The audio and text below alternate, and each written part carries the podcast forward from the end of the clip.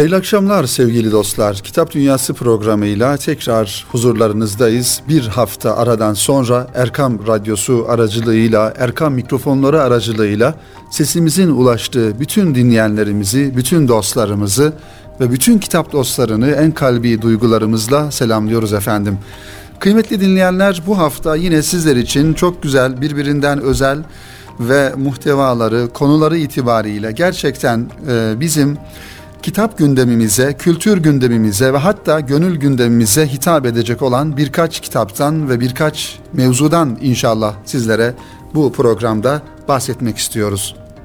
Sevgili dostlar, evvela bir kitaptan bahsetmek istiyorum. Bu kitabı aslında Erkam Radyosu'nda program olarak kıymetli yazarlarımız, hocalarımız, büyüklerimiz Nurettin Yıldız ve Ahmet Taş getiren beylerin İslam'dan Hayata Ölçüler isimli programda bu kitabın muhtevasını aslında Erkam Radyosu'nu dinleyen kıymetli dinleyenlerimiz programı bilecekler.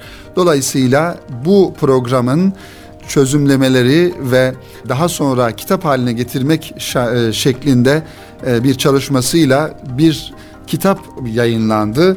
Ahmet Taş getiren ve Nurettin Yıldız imzasıyla tahlil yayınlarından çıkan İslam'dan Hayata Ölçüler kitabından sizlere bahsetmek istiyorum. İslam'dan Hayata Ölçüler kitabı aslında bir radyo programı. Nurettin Yıldız Hoca ile Ahmet Taş getiren Bey'in Erkam Radyo'da haftalık olarak yayınladıkları, hazırladıkları bir program. Tabii programı özel ve güzel kılan her iki e, yazarında, her iki hocamızın da alanlarında yetkin insanlar olması ve gerçekten hem hayati tecrübeleri açısından hem de bilgi birikimleri açısından önemli bir bilgi birikimine sahip olmalarından dolayı gerçekten program hem dinlenir oluyor hem de takdirle karşılanıyor. Ve İslam'dan Hayata Ölçüler başlığıyla bu program yayınlanıyor bildiğiniz gibi kıymetli dostlar. Kitapta aynı isimle tahlil yayınlarından neşredilmiş ve söz uçar yazı kalır düşüncesinden hareketle şüphesiz bu e, konular ve bu güzel mevzular ve bu güzel bakış açıları, yeni yorumlar bizim bizi biz yapan, bizim savrulmalarımızı ve bizim istikametten ayrılmalarımıza bir manada engel olan bu bakış açıları iki kapak arasında okuyucuya sunulmuş. Program Ahmet Taş Getiren Bey'in sunumuyla ve Nurettin Yıldız Hoca'nın da e, katkılarıyla devam ediyor. Ahmet Taş Getiren Bey kıymetli dinleyenler programın her programın başında bu e, programı sunuş ifadelerini kitabın arka kapak yazısına almış. Bakalım neler e, söylemiş. Şöyle başlıyor.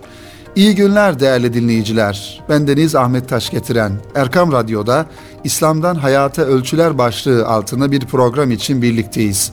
Bu programı Nurettin Yıldız hocam ile birlikte yapacağız. Ben Deniz genelde soru sorma konumunda olacağım. Cevapları daha çok Nurettin hocamdan almış olacağız. Programımızın başlığı İslam'dan Hayata Ölçüler. Yani İslam var, hayat var, ölçüler var. İslam insan ilişkisi, İslam Müslüman ilişkisi, İslam toplum ilişkisi çerçevesinde bir sohbet gerçekleştireceğiz. Bu program fıkhi anlamda bir soru cevap programı değil. Daha çok İslam perspektifinden hayatımızı sorgulayacağımız ve İslam'a göre yeniden değerlendireceğimiz bir program olacak. Biz aracında giderken ya da evinde, mutfağında çalışırken herhangi bir insanımızın sadece insanımızın dünyasına, sade insanımızın dünyasına girmek durumundayız. Oraya bu hassasiyetlerimizi taşımak durumundayız. İslam'ını önemseyen, Müslümanlığını önemseyen insana hayatı ile Müslümanlığı arasında açı farkı varsa bunun muhasebesini yapmak, Müslümanlığımızı daha güzel bir Müslümanlık niteliğine büründürmek, Rabbimizin razı olacağı bir Müslümanlık kalitesine ulaştırmak, hayatımızı da içimize sinen bir çerçevede yaşamak, zorlanmadan yaşamak zorundayız. Bunlar özellikle bu zamanda son derece önemli diyor Ahmet Taş getiren hem bu programı bizlere takdim ederken hem de kitabını takdim ederken İslam'dan hayata ölçüler kıymetli dostlar.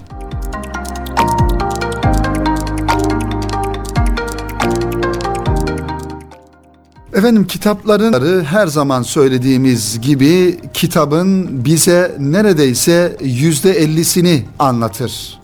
Ve bir de yazarları hakkında şayet bilgi sahibi isek o kitabın hangi maksatla yazıldığını, neler anlattığını herhalde büyük bir bölümüyle anlamış oluruz. Onun için Ahmet Taş getiren Bey kitaba bir giriş yazısı kaleme almış ve bakalım kitapta nelerden bahsediyor, nelere temas etmiş bunu da sizlerle paylaşalım sevgili dostlar.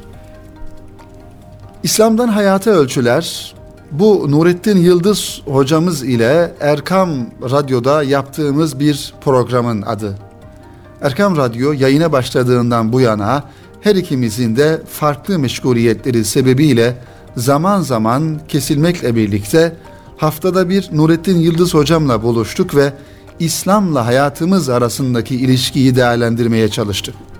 Bu hem bir öz eleştiri, nefis muhasebesi hem de İslam'ın o konudaki ölçülerinin öğrenilme zemini oldu. Nurettin Yıldız Hoca'ya dair ilk gördüğüm metin bir Müslüman alim olarak trafik konusuna dair söylediği sözlerdi.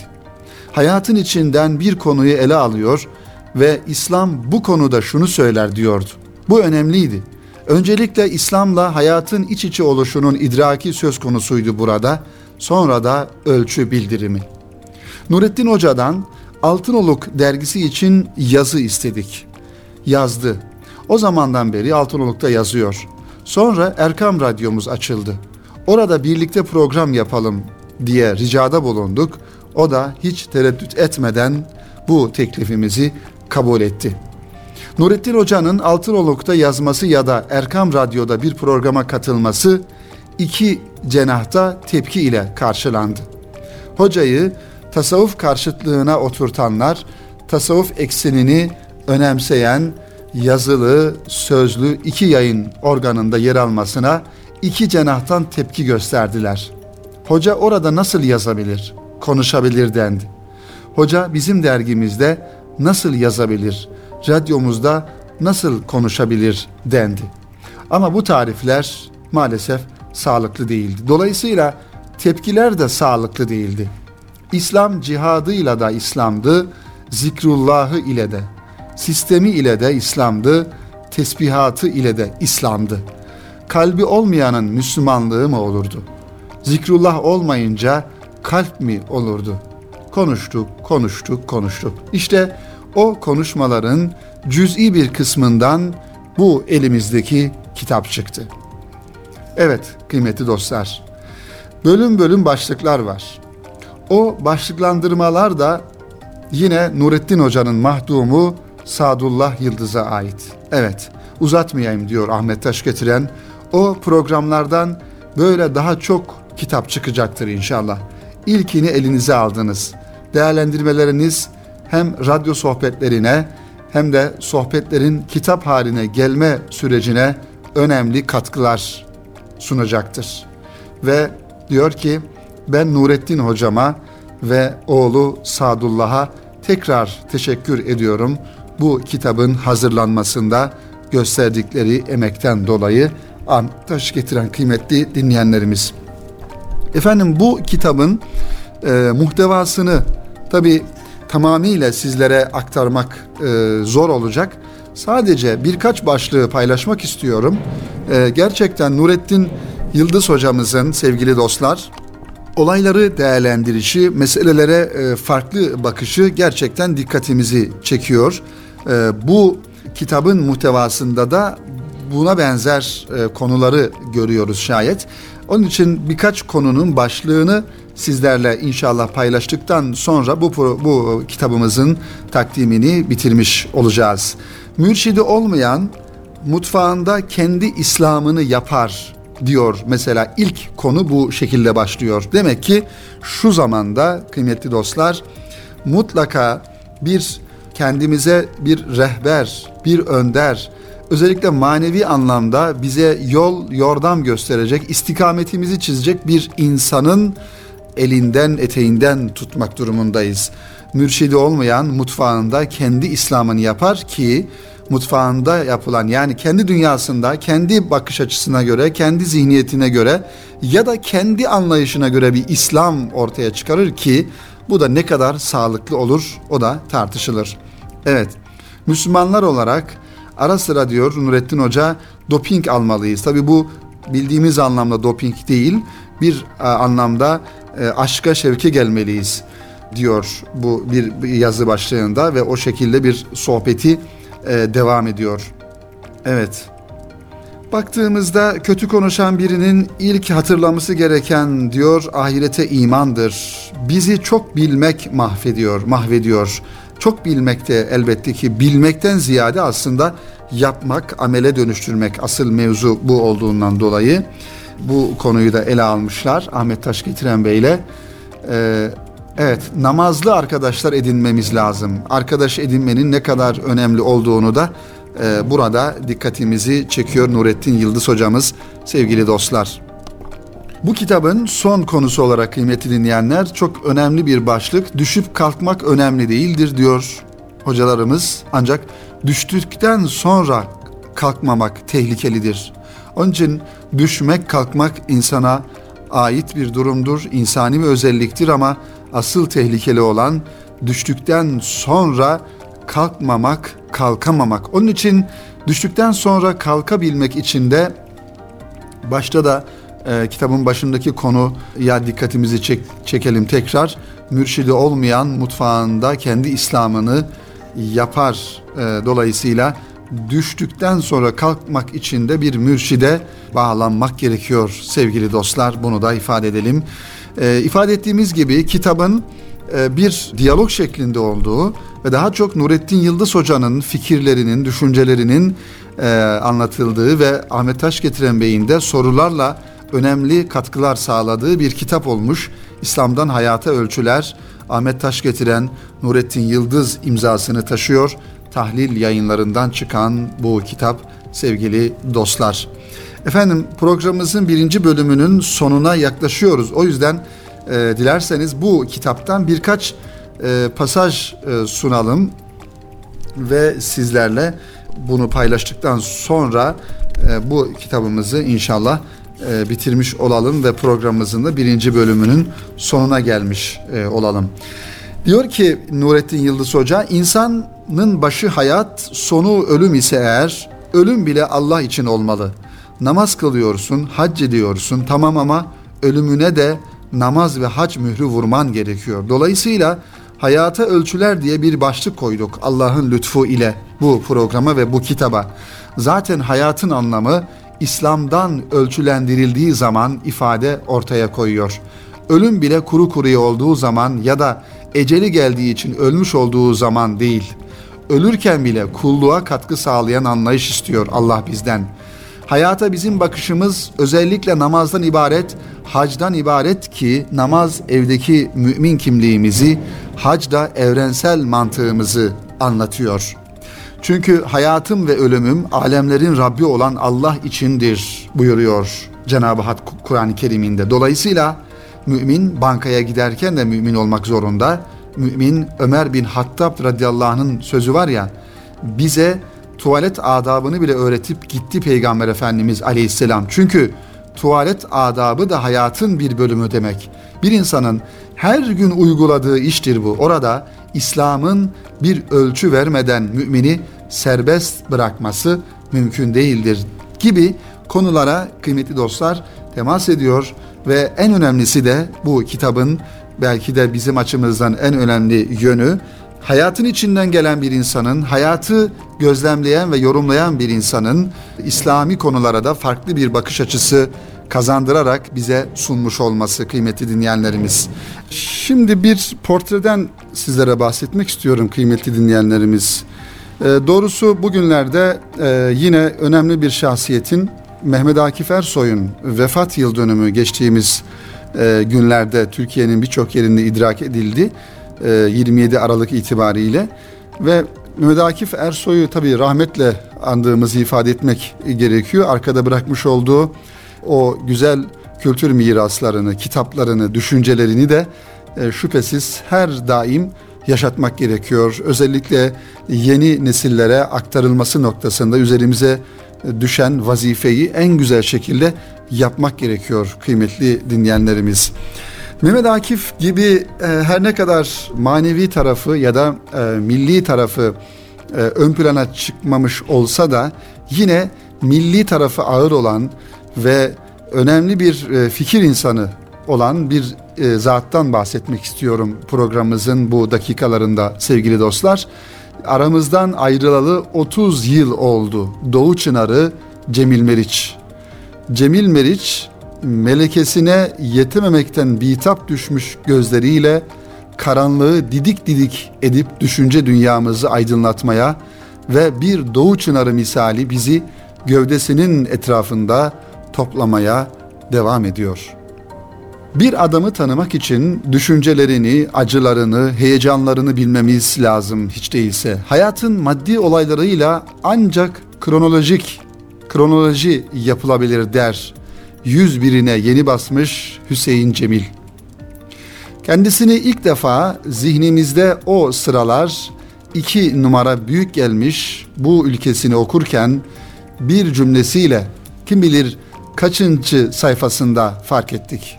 İzimler idrakimize giydirilmiş deli gömlekleridir tespiti.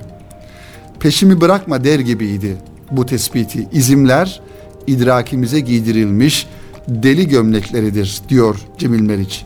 İnsana sahip olduğu ancak farkına varamadığı fikirleri müdanasız öğreten kaç aydın var ki Cemil Meriç gibi. Meriç fikir üstüne dahi fikirler üretirken idrak alemindeki kapıları usulca açar, usulca kapatır. Diktelerden, sınırlamalardan ve keskin tavırlardan imtina etmesi korkaklıktan değil, her düşünceyi akıl süzgecinden geçirerek sonuca varma arzusundandır. Çünkü o tıpkı Mağaradakiler kitabında tabir ettiği gibi şezlong entelektüeli değildir. O doğuya da batıya da hakim bir mütefekkir, tek hakikatin her düşünceye saygı olduğunu şiar edinmiş bir fikir işçisidir. Biraz daha Cemil Meriç'in kıymetli dostlar hayat hikayesine bakalım. Cemil Meriç, Dimetoka'dan Edirne'ye, Edirne'den Tırnova'ya, Tırnova'dan İstanbul'a ve en son İstanbul'dan Hatay'a göç etmiş bir ailenin ferdiydi. Uzun ve zorlu olan bir yolculuk dededen babaya, babadan oğula geçen bir miras gibidir. Sanki ve bu göç hikayesinin ürünü olan şizofren babası Mızmız annesiyle 1916 yılında tanışır. Bir keşmekeşin içine doğan Hüseyin Cemil okumayı çok erken yaşlarda amcasının kitaplarından öğrenir.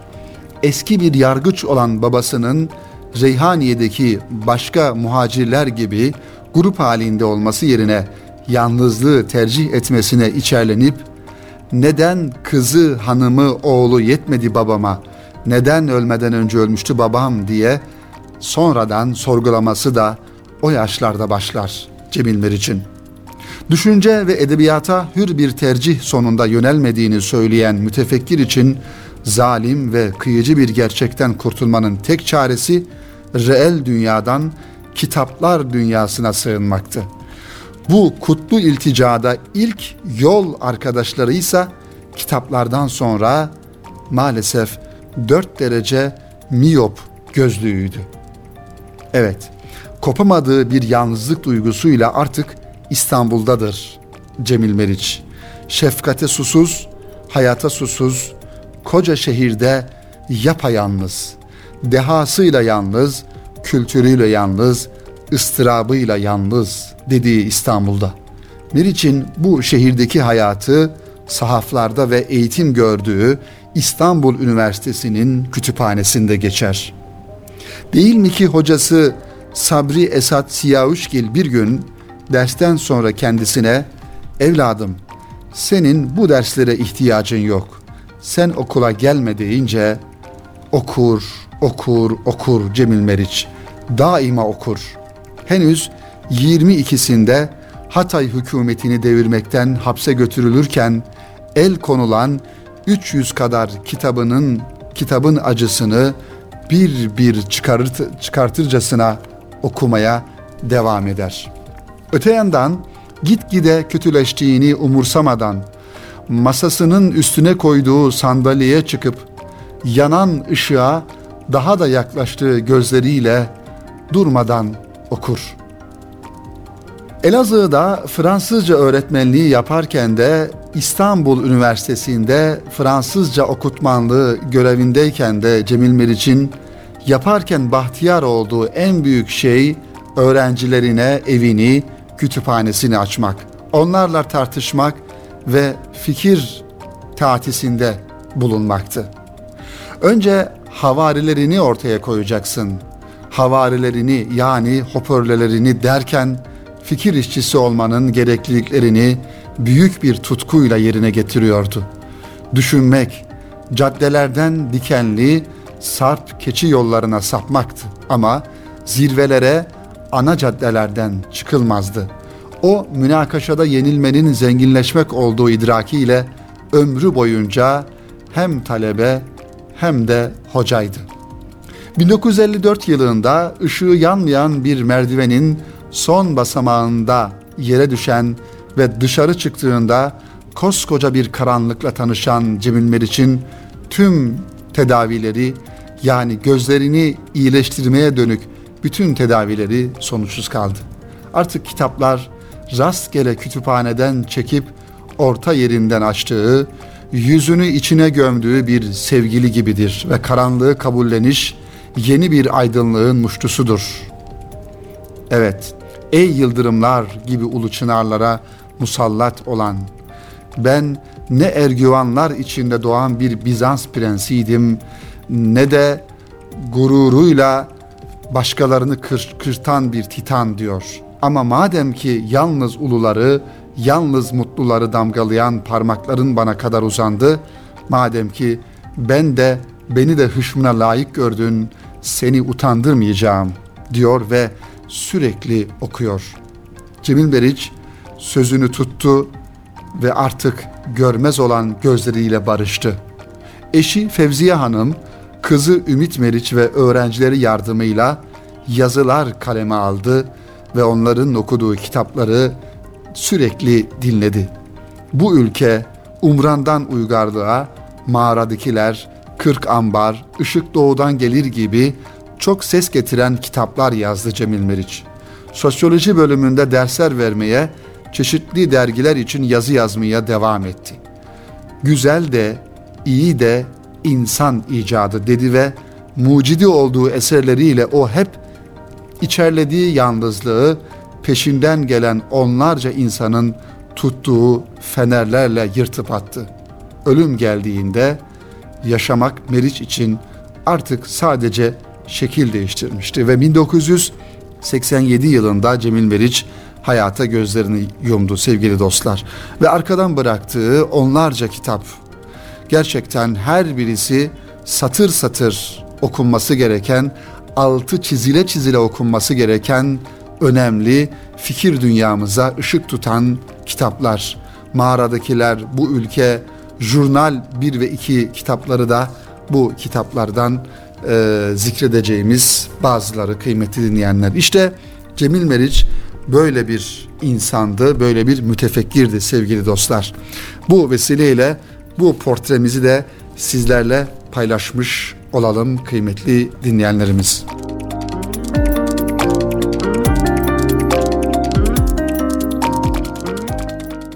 Evet sevgili dostlar programımızın son kitabı yeni çıkan bir kitap.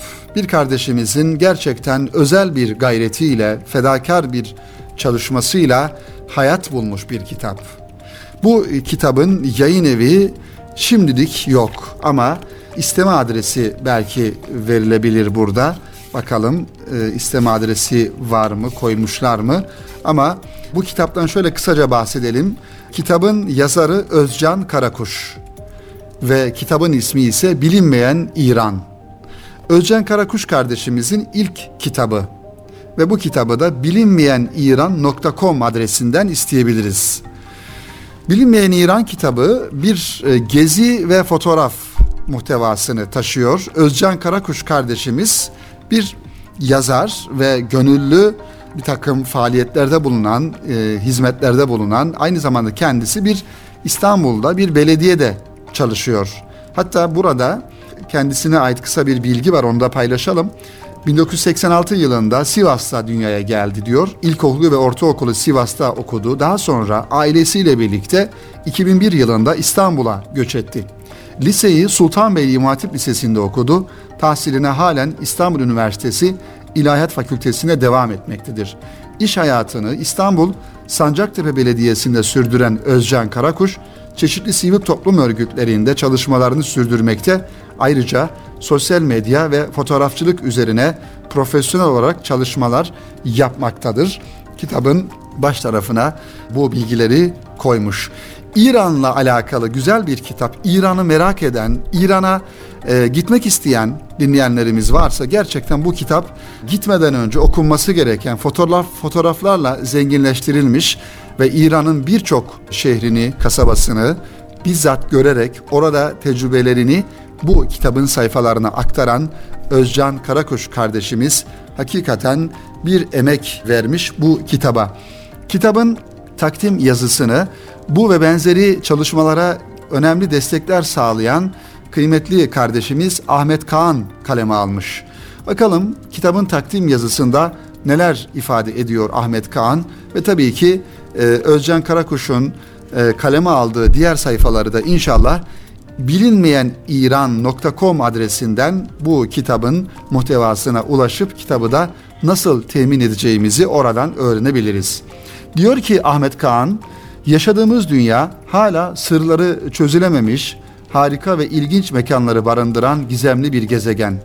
İnsan içinde yaşadığı dünyaya karşı her türlü sorumluluğu olan, bir manada dünyayı en güzel şekilde kullanması gereken bir varlık. Öteden beri insanoğlunun dünyaya karşı merakı var ola gelmiş ve bu merak zamana, zemine göre şekil değiştirerek devam etmiştir.